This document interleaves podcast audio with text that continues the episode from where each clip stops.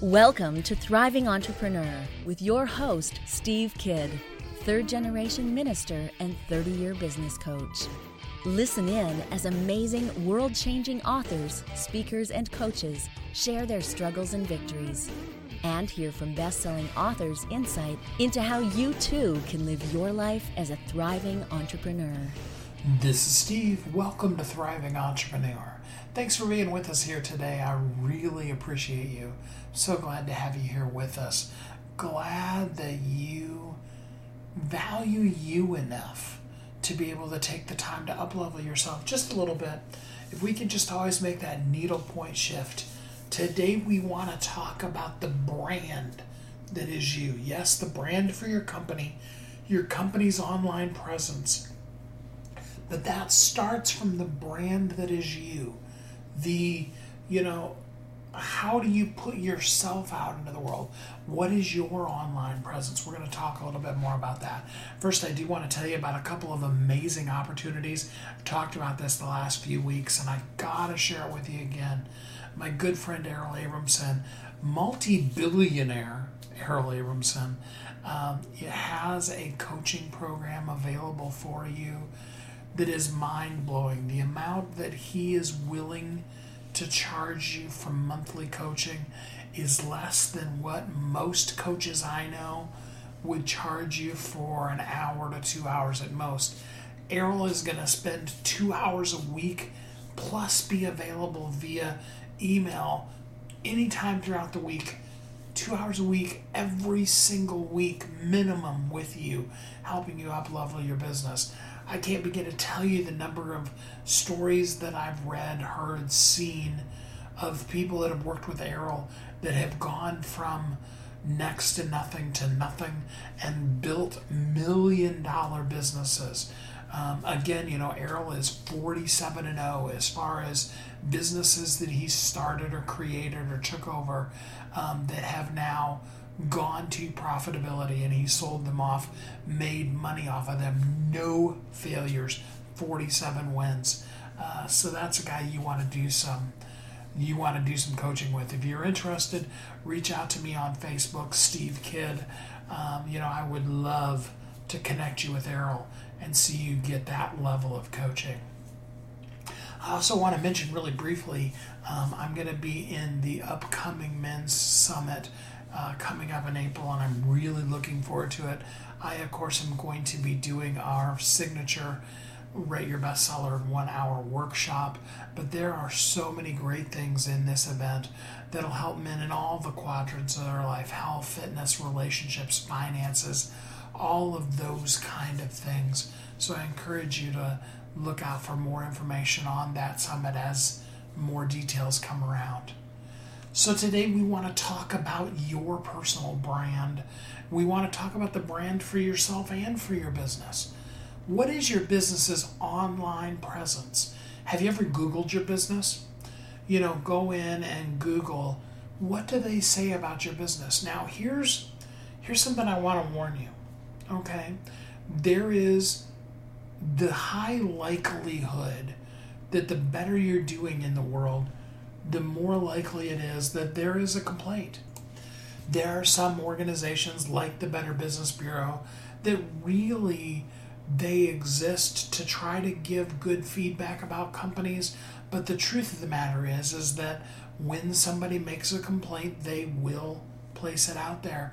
And the only way to really combat that, to have a response to it, or to get it deleted would be to join Better Business Bureau.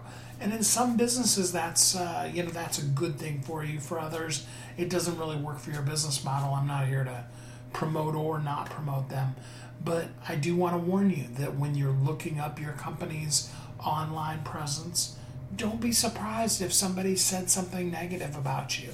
You know, remember statistically that for every one positive reply you get, every one testimonial you get, there's probably 10 people that um, you know, that really legitimately have great things to say about you. They just don't take the time. You know, Kathy's always sharing the statistic that 90% of the people on social media do nothing but lurk.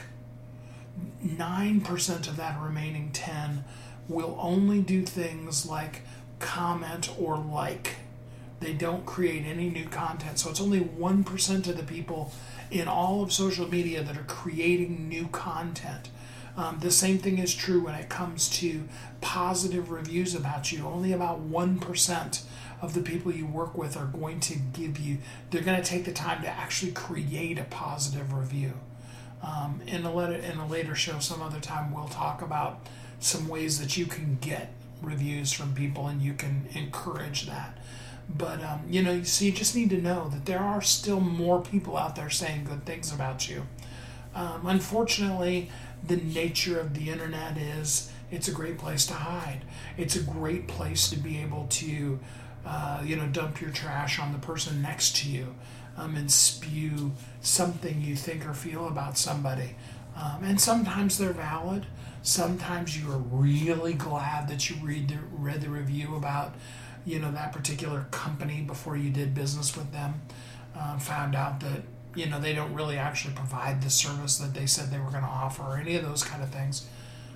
A lot of the times um, you know the person had a bad experience and their feelings are probably totally legitimate but they don't really reflect the day-to-day how you show up but it's still important to know what is your presence out there online and there are some specific things you can do to build a positive, on purpose online presence. One of those starts with your personal online presence, your personal brand. Who are you and how you're showing up in the world is so important.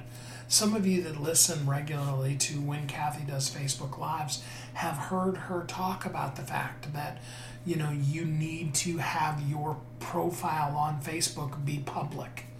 Um, and for some people, that's very scary.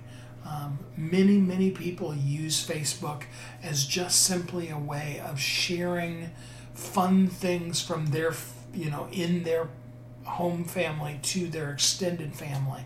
Um, and that's okay. I'm not saying that that isn't a valid use for Facebook, but if you're going to use Facebook for your business, then your approach, even to your personal page, has to be totally different.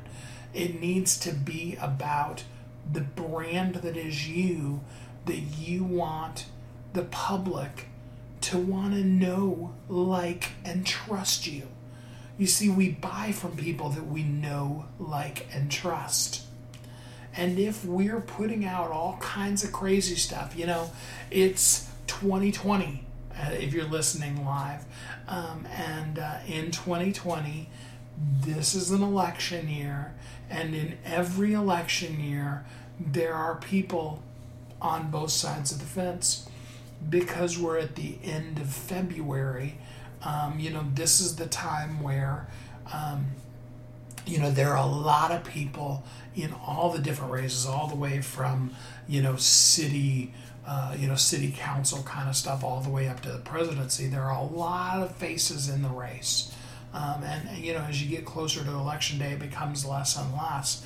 But for each one of those people, there is a person that both loves them as well as a person that hates them. Um, in fact, it, it can be an interesting incentive. I had a friend of mine suggest that um, you know what you should do for something that you really want to change like if you really need to lose weight um, or something like that you know that you make a post uh, you make a bet with you know somebody that'll hold you to it that if you don't do this certain thing that you will donate uh, you know a large enough amount that it's an ouch not something that's going to bankrupt you or anything but a large enough of an amount that it you know makes you sting you will donate that to the campaign of the person you hate the most. um, I'm not necessarily saying you should do that, but my point is is that um, you know there are people that love each one of those people deeply. They would give their lives for them, and there are people who hate them, and they would give their lives to remove them. It's just It's the nature of politics, right? Um, we've all been there, seen that. Um, each time we all have our own opinions. Um, you know, and that's okay. But the question becomes is how does that spewing, I was trying to think of a better word for it, but it really kind of is, of our personal opinions for or against somebody, how is that impacting the personal brand that we want to put out into the world that we're wanting to build, know, like, and trust with people? They might know us. We can get a lot of knowledge about a person seeing what they rant about online, right? And come on, all of us are, are guilty of you know, something strikes us and we just feel like we have to comment about it. I've done it. I know you've done it. It's okay. I'm not saying you have to be perfect or a robot or anything like that. But do understand that when we engage in a conversation about something we're passionate about, um, it's going to inform people about us. Um, so they'll know us. To like us we need to understand who we're speaking to, what our demographic is, and then we need to help them understand I've been where you're at. I know what you're going through. And I can help. A person wants to know, you know, what's in it for me, but they also want to combat that most natural of human tendencies and that's that feeling that you're completely alone. There's something about us as people that whenever we're going through something, um, you know, it's a crisis, it's a trauma for us. Um, it doesn't matter what level it is. For us, it's a big deal, right? You know, remember the first time your parents told you you couldn't do something you really wanted to do when you were a young adult, you know, a teenager or a, you know, even preteen. It was, you know, it was catastrophic, right? It's just the worst thing in the world that you would ever be told no about something that was so important to you. Um, you know, you look back on it now and you're like, oh my gosh, I can't believe that I was willing to die on that hill. But at that point, that thing is big to us, so it's not a matter of quantifying it. Um, but what we tend to do is pull away we tend to feel like nobody loves me, everybody hates me, the world is out to get me. Um, no one has gone through what I'm currently going through. It's really sad to see, um, you know, with Kathy's mom when she went through the couple years that we were helping her through her cancer journey before she uh, transitioned on to the next realm. Um, you know, every single one of those people sitting in that chemo room was struggling with the universal concept of feeling like they were the only one to have ever gone through what they were currently going through. Even sitting in a room where there was, you know, 20 other people going through chemo, they felt alone. I would talk to some of them and hear that aloneness. And that's what happens to us in times when we have an event in our life is we tend to isolate and we tend to define ourselves as being completely alone.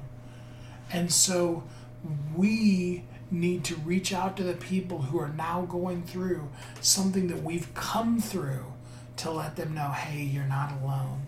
That's how we take the knowledge of who we are and build a like and a trust. To say to them, I've been where you're at, I've got you, we're going to get you through this. So when we're looking at our personal brand, we're really looking at how do we connect with the person that we're meant to serve. It's not about sharing with the world what you had for breakfast necessarily. Now, it could be because maybe you're a nutritionist and maybe, like guests I've had on the show before, maybe you found a way to healthy, nutritiously make meals for your, you know, five year old children that don't make them turn up their nose and spit out their food.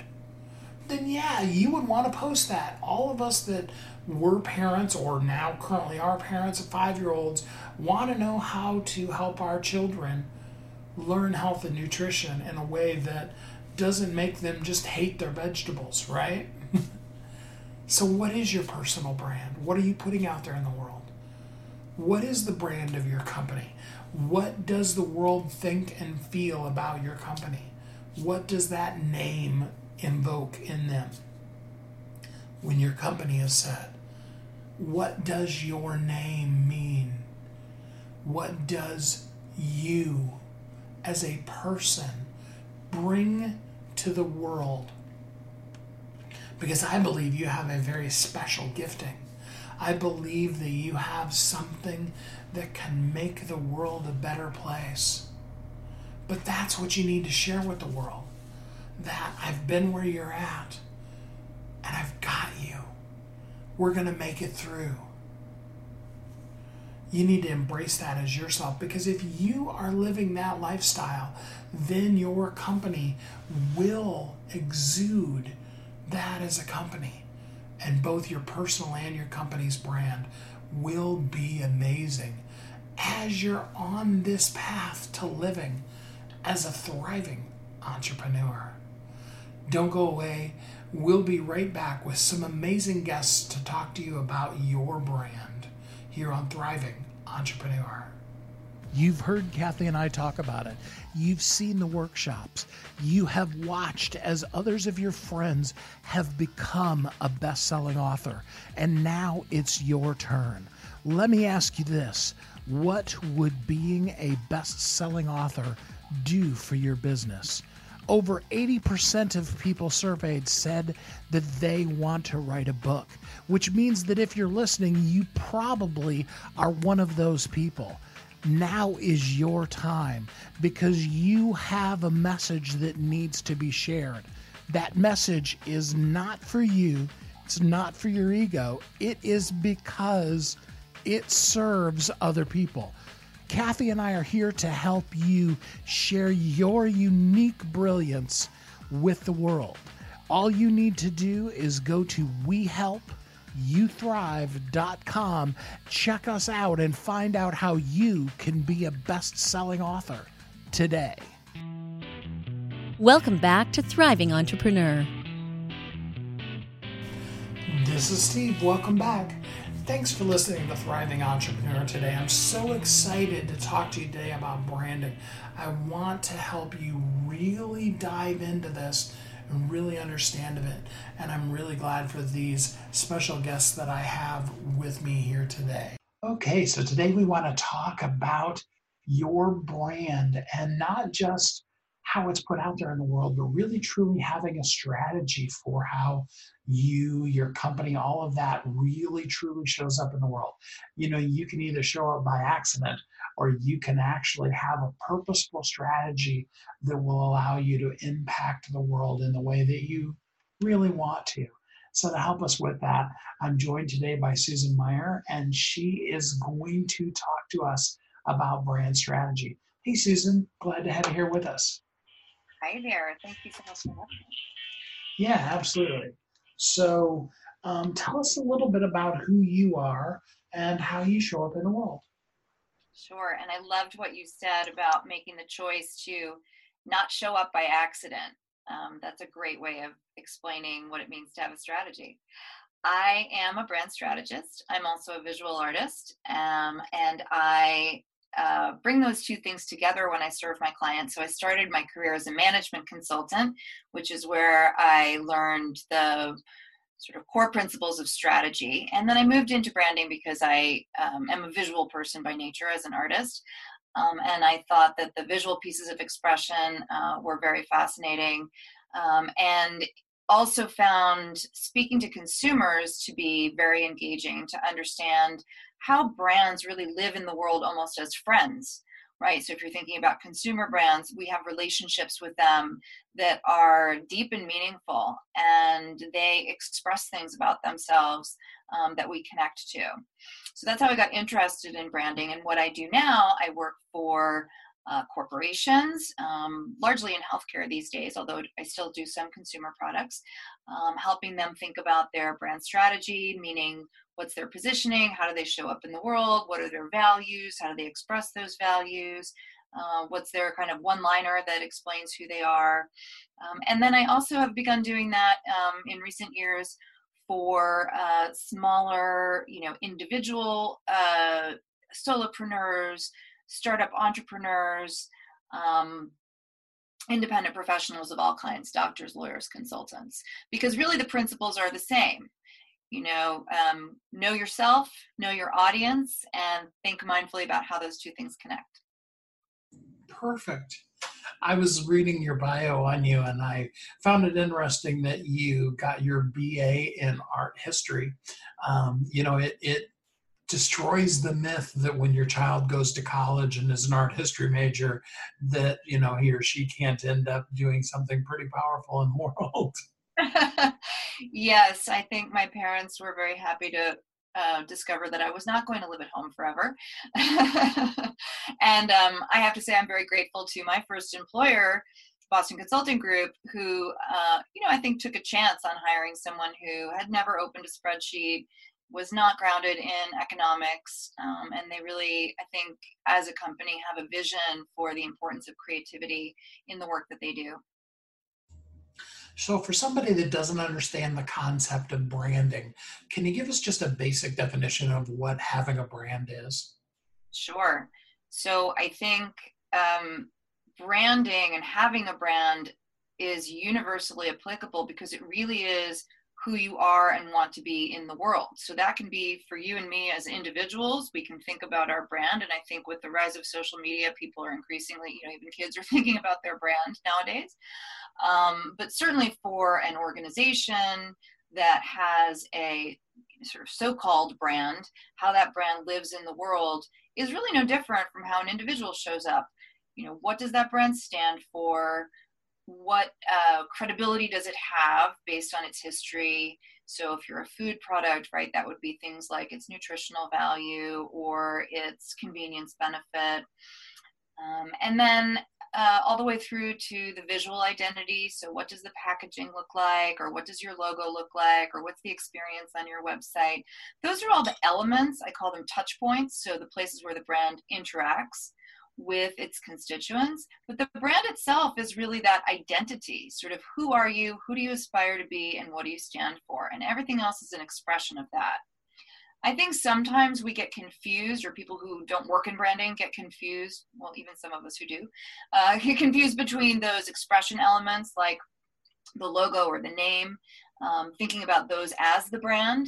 And I think while they're clearly important elements of the brand, they aren't the brand itself and the brand itself is something much more uh, deep and authentic to uh, to the product or to the service. Hmm. Okay, good. So, um, tell us a little bit about what is the difference between creativity and branding, and then go into some of the myths about branding that may be hold, or about creativity rather that may be holding people back from having a strong brand. Sure. The difference between creativity and branding. Was yes. Yes. Well, I think creativity is a really big concept, and I think creativity is in all of us. You know, I think there are certain types of jobs where we think of those are creative people. Maybe we even call them creatives with a capital C. Um, but that's one definition of creativity potentially. Um, but I think creativity, I believe strongly that creativity is not limited to the sphere of artists and poets and designers really creativity is that human spark, right? It's that unique thing that lights us up and it's different for everyone. But when we light that spark, we bring our creativity to bear on what we're doing. You know that feeling where you're, you know, maybe you're bored by something and then something else comes up and you go, oh, I'm really passionate about that. It's not necessarily making a painting, it can be basically anything.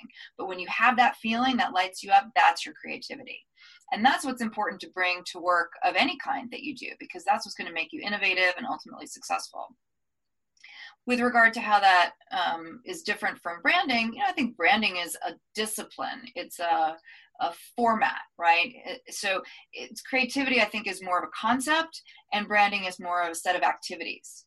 Um, brands you can take to a more meta level in terms of how they connect with people, but um, the discipline of branding is really how do we activate those brands' uh, personalities and values in the world. Ideally, we do that with creativity. Okay. So I know a lot of people, you know, they get an idea, they go to a conference, whatever, get inspired, and they just jump out there in the world. um, how does a person really begin to even, you know, know what their brand is and then start sharing it really with the world? What's the way to come up with a strategy for that? And I'll say, I don't think that what you described is wrong. I think it's quite genuine, and it's how any of us who starts our own business almost by necessity or definition has to do it. We sort of have an idea and we take ourselves, our personal selves, out there into the world with all of the things that we stand for and believe in and are good at or bad at.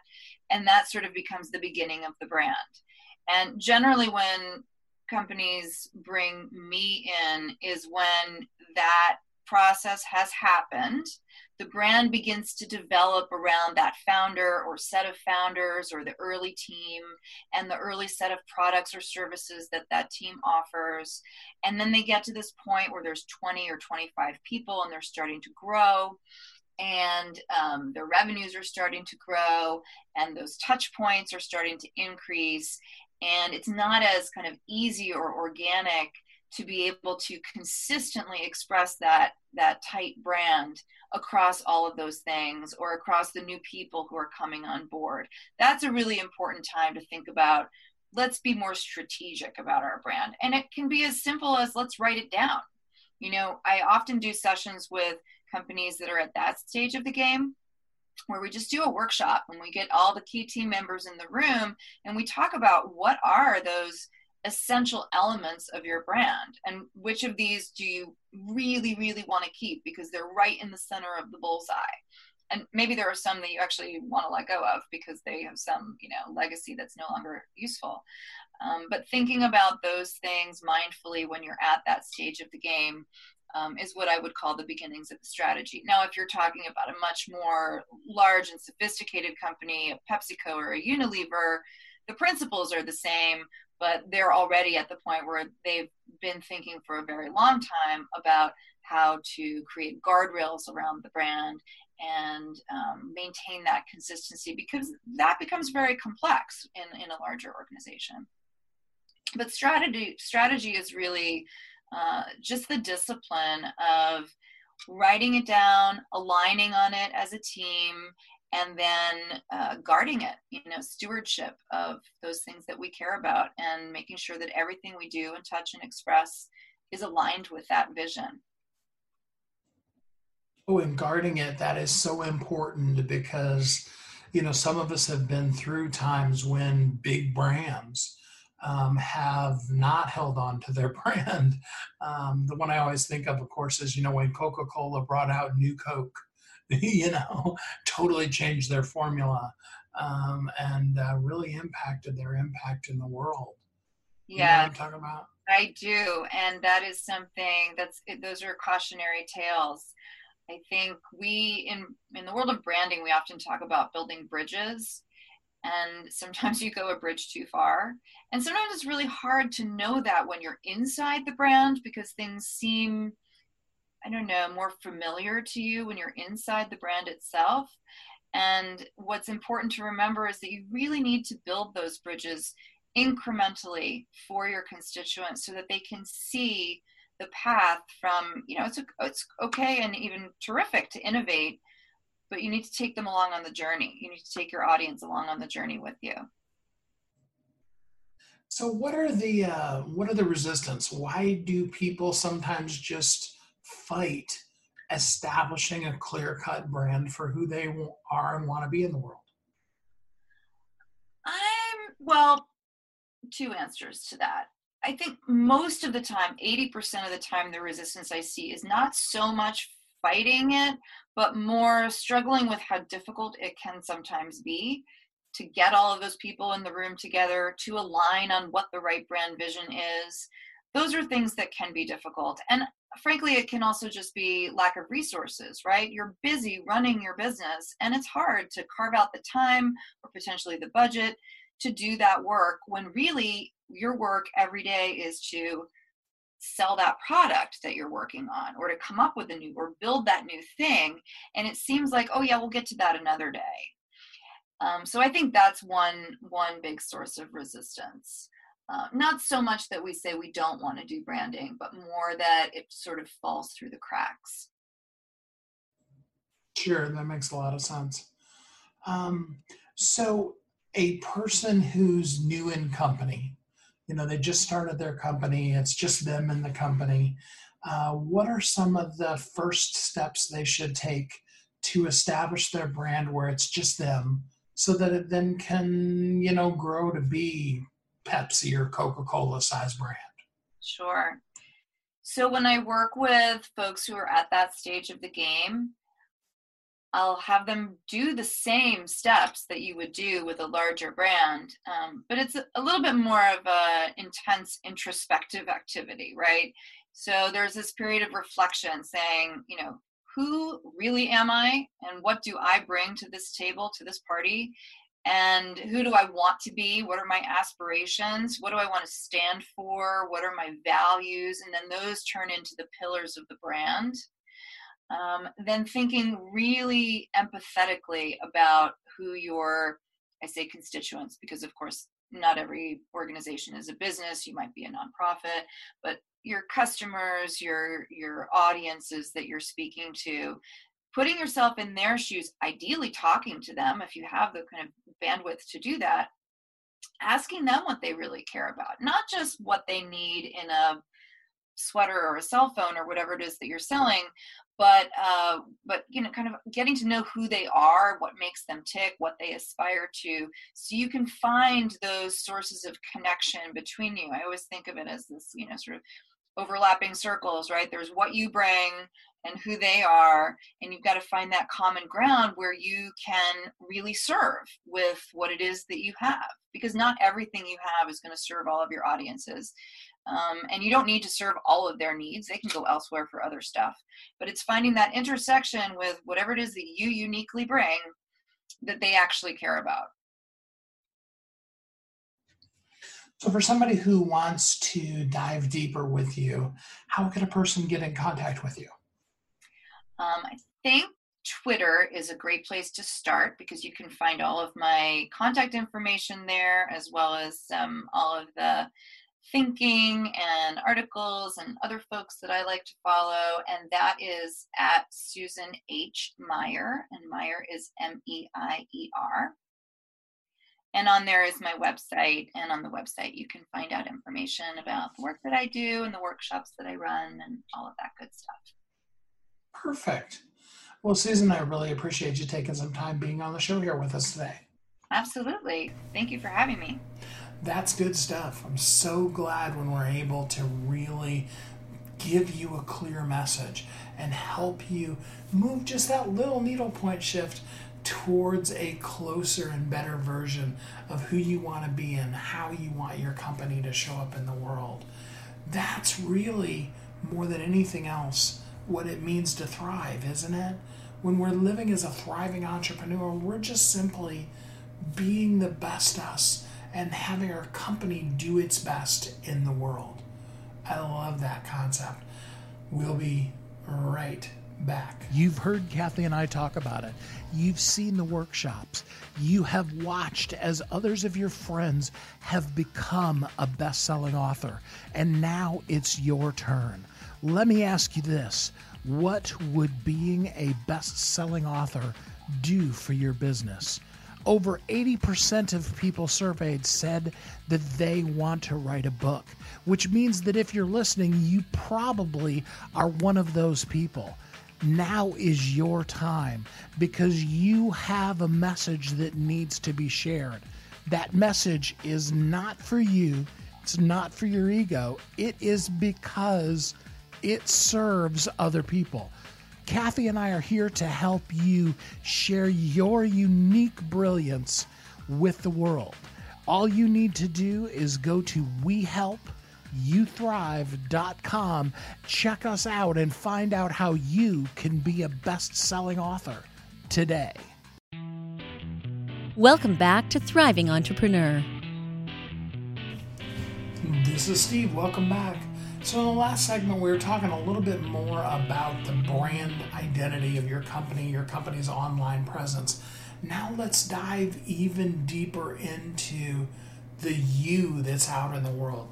Let's give you some skills to be able to really, truly get it done in the world, make the impact that you want to make. We've talked about this a couple of times before, but I really want to hone in on it today. What is your personal brand? How do you really truly engage with people? And I'm not just talking necessarily online, I mean, possibly that, but also just in person. What is your brand? Who are you? Well, to help us with that today, I'm joined by the Dean of Platform University, John Meese, and he's going to talk to us today about your digital presence and your personal brand. Hey, John, how are you doing today? I'm doing great, Steve. How are you? I'm doing good. So tell us a little bit about who you are and how you got to be the Dean of Platform University.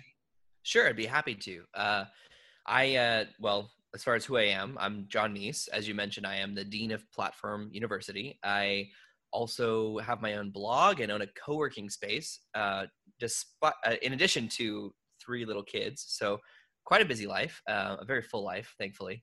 Uh, and how I got to be the dean was I was actually a Platform University student myself years ago. And anybody who's not familiar with Platform University, of course, that's totally normal. Most people in the world have probably never heard of it, but it's a membership site that Michael Hyatt started years and years ago to teach people how to build a platform when this was still very new. I mean, Facebook had just become just announced, just launched the ability to have a page, if that gives you some uh, context. And so I was a student, and I used uh, what I learned in the membership site and in the community to grow my blog uh, at johnmeese.com and to launch products and services. And I was able to actually make that my full time living and I not only that, but I was able to bring my wife home from work as a teacher uh, right before we had our first son, Damien. So uh, Michael Hyatt approached me a few years later and uh, invited me to lunch and said, "Hey, we love what you're doing. You're an example of what we want all of our students to do. Would you be willing to come on to help? Just focus on helping our our students do the same to to build an online platform as a with a blog, a, a podcast, or a vlog." to really build their audience uh, online and turn that into a business. And so that's what I've been doing now for about three years as the dean. Uh, and it's a it's a fun gig. It's a really it's a great opportunity for me to help people just simplify online marketing because it can be so overwhelming. So let's talk a little bit about um, you know your personal brand and your online marketing.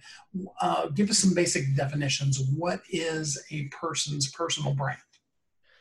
Well, um, you know, it's funny. We, you and I, Steve, we've had our whole life of interactions with people. You know, whether that's family members or friends, to just develop this natural ability to be able to personalize um, how we relate to people based on the situation. You know, we know in what situations to speak up, which ones to hold back, when to drop the punchline.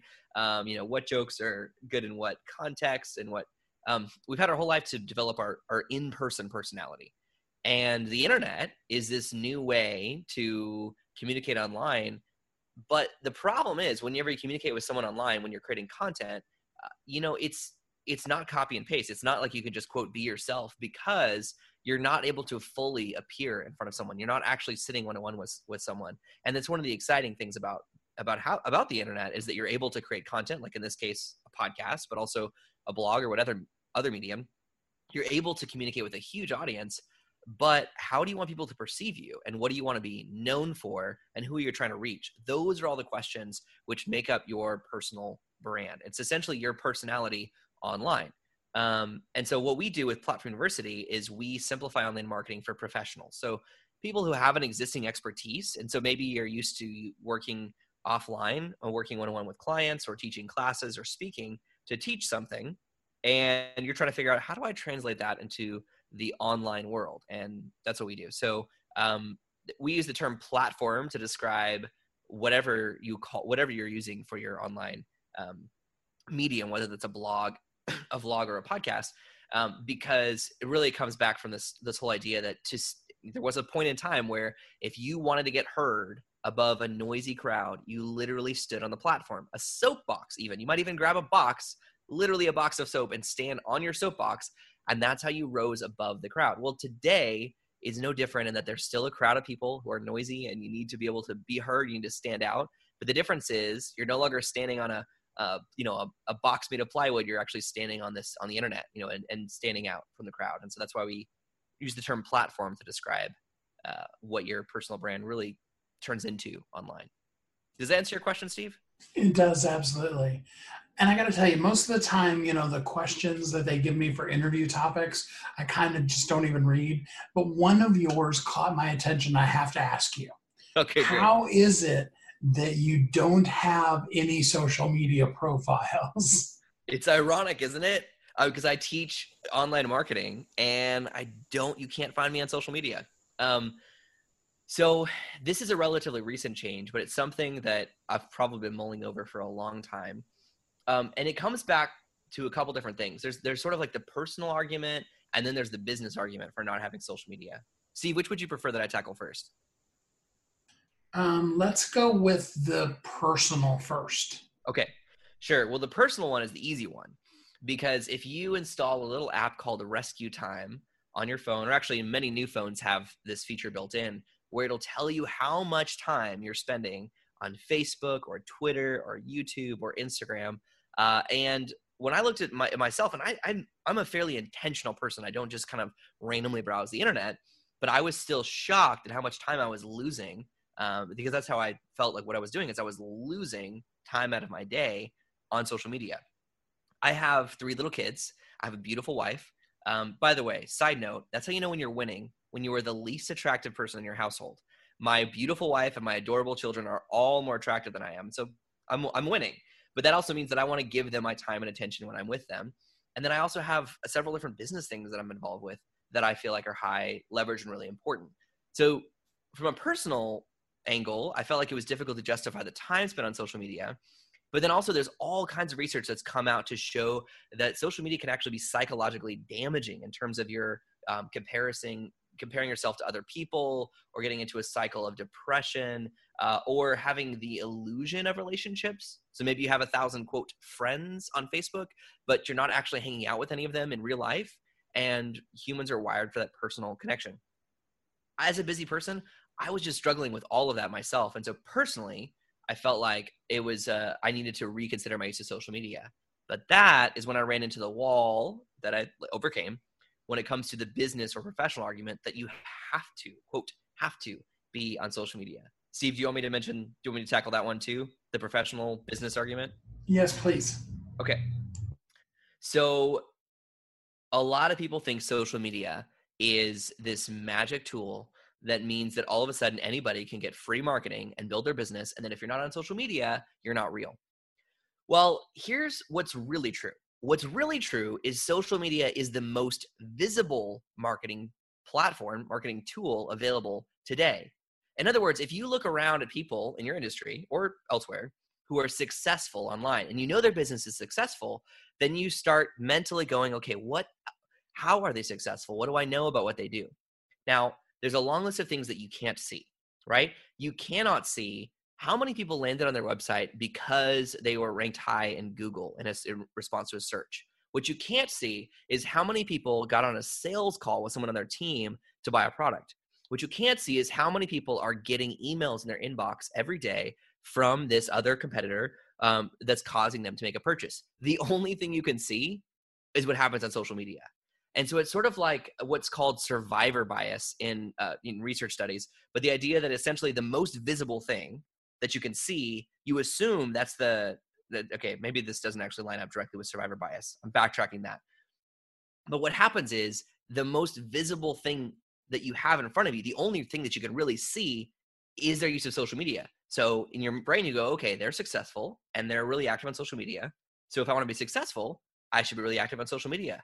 But the research shows that one email subscriber is 18 times more likely to make a purchase than one social media follower. even people that use social media regularly as part of their marketing strategy, they know and they see if they're looking at their data that social media is a great way to engage people in conversation, to get them to join your email list or to get them to open your emails, but that email is actually where the sale is happening. Uh, and so, so all of a sudden I realized I already knew there was a personal cost using social media and I had a very limited amount of time and attention to spend on the things that I'm passionate about. So the professional reasons for using social media didn't add up. It just wasn't worth it to me. Now, I still think social media is appropriate in the proper context with the proper strategy. So um, that's something that I actually, for Platform University, we have our own social media accounts. For Cowork Columbia, one of my businesses, we have our own social media accounts. But I have a strategy that I've delegated to a team member to execute that strategy to use the social media to grow the email list. Social media by itself is like building a house on a rented lot. And you, the social media platforms can change the rules at any time, and you're kind of just out of luck. And so it's not typically where, where we recommend any of our platform university students dedicate the majority of their time and attention. So, what do you recommend? What, um, you know, where do you encourage people to engage with their online audience? It's a great question. Uh, the first thing we do is we recommend that you have a very clear brand identity. Now, that doesn't really mean what colors you have on your website or whether or not you have a cool logo. What it really means is you have to be clear on who you help and how you help them because you cannot help everyone. You need to have a target audience. You need to have a clear vision in mind of who it is that you're creating content for.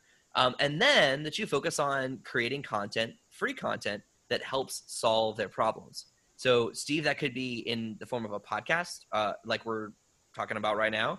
Um, but that could also be the form of a blog or a vlog. It could just be an email newsletter. All of those are, are really different platforms that work uh, in different mediums that work in different ways. But the point is that you're creating it for a specific audience. Um, now, if you do that, then your goal is to figure out okay, how do I get them on my email list?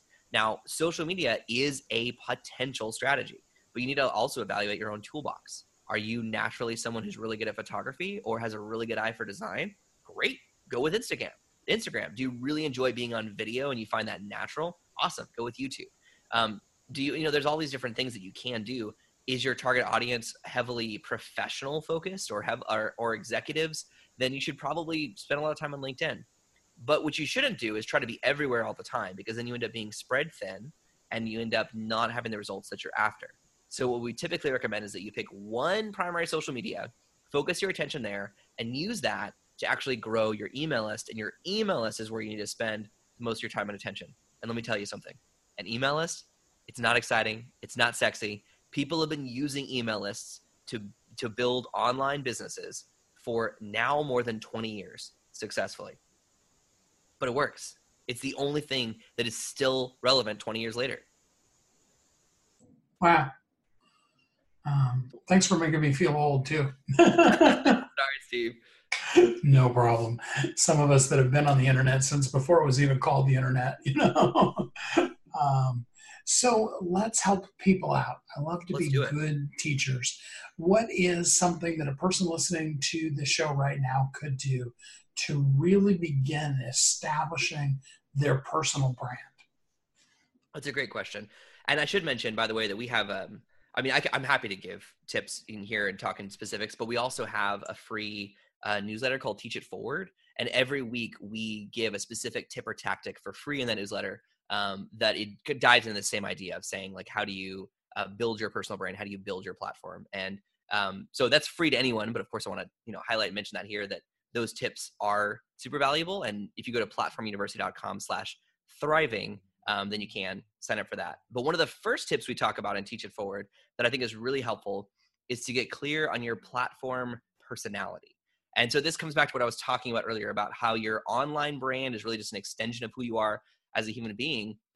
But when you're talking about a specific topic, it can be really difficult. Some people really struggle with how do I actually communicate online? How do I refer to myself without sounding like a guru or like I don't know what I'm talking about? How do you find that balance?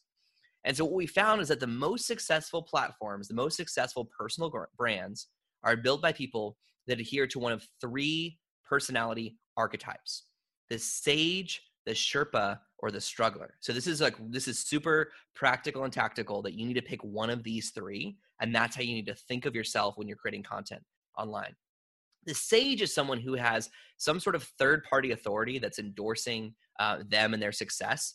And so think about this as like a New York Times bestselling author or a, or a Nobel Prize winning uh, economist or maybe someone who has a you know like a, a law degree from Harvard, you know something that's very prestigious that has a third party authority attached to it.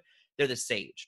Now, the sage, when they teach, they don't have to back up a lot of what they say. They're automatically assumed to be the expert. So it's sort of like the holy grail if you can be the sage. But then you need to make sure that when you say something, you just say it. You just say it directly as fact and as truth. And don't try to spend too much time backing it up with details and research. Because if you do, people get confused because they, they believed you the first time. And when you start backing it up with more and more detail, they start to go, wait a second, does he believe himself? And so the sage is something you really you is very it's sort of like the holy grail. Very few people can actually pull off being a sage online. But the other two are a lot easier. The Sherpa is someone who says, I've climbed the mountain and I can help you climb it too. So you may have you may or may not have noticed, but this is how I think of and refer to myself online. So I talk about the fact that I was just in Platform University and figured out how to start a blog and built this whole thing. And then I came back to say, hey, I want to help teach you how to do the same thing. So whatever your topic is, if you're, you're the Sherpa, if you're more self-taught or you've you know you quote climbed the mountain and you've achieved some sort of success, and then you can share that success with other people as an example of what's possible for them. The struggler is really fascinating because a lot of people don't realize this is a totally legitimate way to build your expertise online. The struggler is someone who uses the tone, we're in this together in all of their content. And so what that looks like is this might be someone who is either new to an industry or field or they're just they're pushing the envelope on the very edge of that field. And so this is someone who's saying, "Look, I don't have all the answers yet, but would you come with me because I want to solve this and I want your help to make it to make it possible. We are in this together." And so that can be a really empowering voice to really build a community around and to rally a tribe. But the key point here is whenever you're creating content, you have to be consistent as one of those three archetypes either the sage, the Sherpa, or the struggler. If you start to switch it back and forth between them, people don't know how to psychologically where you fit in their brain, in their digital Rolodex, if you will. And so you'll lose people's attention. And so you have to commit to one of those three. That's awesome. I appreciate that tip. That's good for people. Um, I hope, hope so. that people do identify who they are. So, um, give us again the URL for where people can get on your free newsletter. Yes, that's platformuniversity.com slash thriving, as in thriving entrepreneur. Perfect. Well, John, I really appreciate you spending some time with us here on the show today. Oh, it was my pleasure, Steve. Thank you for having me. Great stuff. What have you learned from this? What are you now going to do to have a clearly defined, effective personal brand and then to put it out into the world? I mean, it takes work. Who are you? A lot of times we don't really spend the time doing that deep work, diving into who, who am I? Um, you know, we have superficial answers for that. Things like, well, you know, I went to such and such school, my parents are so and so, I grew up in blah, blah, blah, right? We don't really dive deeply into that. Who is the you that shows up every single time you show up in the room? It's really interesting as you begin to look back across your life because the older you get, the more transitions you will have had in your life. The more I did a little bit of this, I did a little bit of that kind of stuff. It's just the nature of it. You know, who you were when you were 10, let's hope that's not who you are in your 50s or your 30s or even your, you know, teens, right? We just continue growing. You know, the the things that we go through as young adults when we're just coming out into the world and moving out of our parents' household are different than the things that we're doing when we're you know raising children or when we become an empty nester or any of those kind of things life has multiple transitions and throughout each of those transitions we move from where we are to that next thing.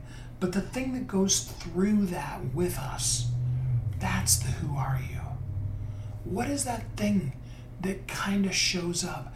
Not the action, but the spirit, the heart beneath it. What is showing up in there? Have you always been that person that is a giver? Now, there's two levels that you could critique yourself as as a giver. You could be the kind of person who, uh, you know, gives of your time and your treasure, um, and it's more of a giving kind of a situation, more that we would think of when we think of givers, of philanthropists, of that kind of a thing. The other option is um, the people who are more servants. They more are doers, I would say, than givers. They like being behind the scenes. My mom is a perfect example of this. I really truly believe my mom is the happiest when she is doing some type of manual labor for somebody. Um, and I've found times when she's been here visiting me, you know, my mom's 81 now, if you're listening to this live. Um, and really, from my standpoint of things, I'd encourage her to just spend the whole time just relaxing. You know, it's like when she wants to have ice cream every night, I tell her, it's like, Mom, first of all, you weigh 125. So, you know, the ice cream is not negatively impacting you. And second of all, you're 81 years old. If you want to eat ice cream three times a day, you should do that. But my mom is the happiest when she when she asks, "What can I do to help?" And there's something legitimate that she knows is going to make that moment or longer term even better of my life better that she can do. Um, I know honestly that if physically she could have done it, I think she would have worked until she was 150 years old and given every dime she made to us boys um, because that's just where her heart is. So there are those people that are servants, um, you know, and so throughout the course of your life, that thing shows up. What is showing up in your life? Who are you? And then are you sharing that with the world? Or are you hiding the real you under a bushel so that people can't see your light? They can't see that consistent thread that no matter where you are, who you are, is always constantly there. Being that person who always has a smile for people in diversity or adversity. It's a big thing. To be a happy person in trauma is huge for all of us. My point is is that you having clarity on your personal brand is so huge and I hope you really will because you are uniquely brilliant. You were created for a purpose, and the world needs you. They need who you are. Each of us does. Imagine what a place this world would be if each of us every day did our best to show up as the best version of ourselves. Nothing more, not our impression of whomever, but just simply today, I'm going to be the best version of me where I am and who I am right now today. I would love to see you do that and then share that message, of course, in written form, with the world. Know that I'm here for you to help you because I want to see you live every day of your life as a thriving entrepreneur. Till next time, have a great week. Thanks for listening to Thriving Entrepreneur today. If you want to get your question answered, send an email to questions at wehelpyouthrive.com. We look forward to you joining us again next time. You've heard Kathy and I talk about it. You've seen the workshops. You have watched as others of your friends have become a best selling author. And now it's your turn. Let me ask you this what would being a best selling author do for your business? Over 80% of people surveyed said that they want to write a book, which means that if you're listening, you probably are one of those people. Now is your time because you have a message that needs to be shared. That message is not for you, it's not for your ego, it is because it serves other people. Kathy and I are here to help you share your unique brilliance with the world. All you need to do is go to WeHelpYouThrive.com, check us out, and find out how you can be a best selling author today.